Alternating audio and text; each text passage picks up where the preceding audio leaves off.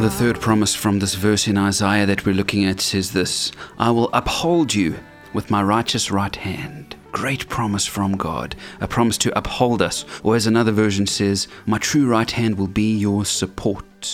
This is a great promise to remember and to live on because sometimes you and I need more than just a bit of help. Sometimes we can't get up after we've been hit. Sometimes life hits us too hard for us to get back up by ourselves. As some of you know, my dad had a squash injury a few weeks back. We were having a great game, and then he lunged forward onto his knee, and something went, and he instantly stopped. He couldn't walk, and I had to help him off. He had to grab onto my hand, and we hobbled off together.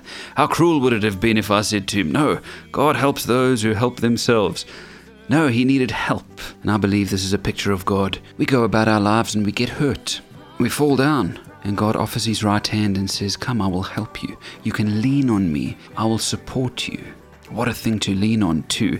The righteous right hand of God, the hand that created the universe, the hand that cradles the earth. The same hand is offered to us to uphold us, to sustain us, to support us. I have a friend who has often told me how much he disagrees with the Footprints poem. Have you heard that poem? It's a great poem about a person whose life flashes in front of their eyes, and as they do, they see two pairs of footprints in the sand, and every time their life got difficult, one of the sets of footprints disappeared. And the person says to God, How could you do that to me? How could you leave me in my difficult times? And God says, Oh, my child, when you saw only one set of footprints, it was then that I carried you. It's a great poem, but my friend argues that in his experience, God doesn't carry us very often. It seems more common that when we get knocked down, God kneels down beside us in the sand, dusts us off, bandages up our scratches and our bruises, and says, I will be your strength. Now take my right hand and let's walk together.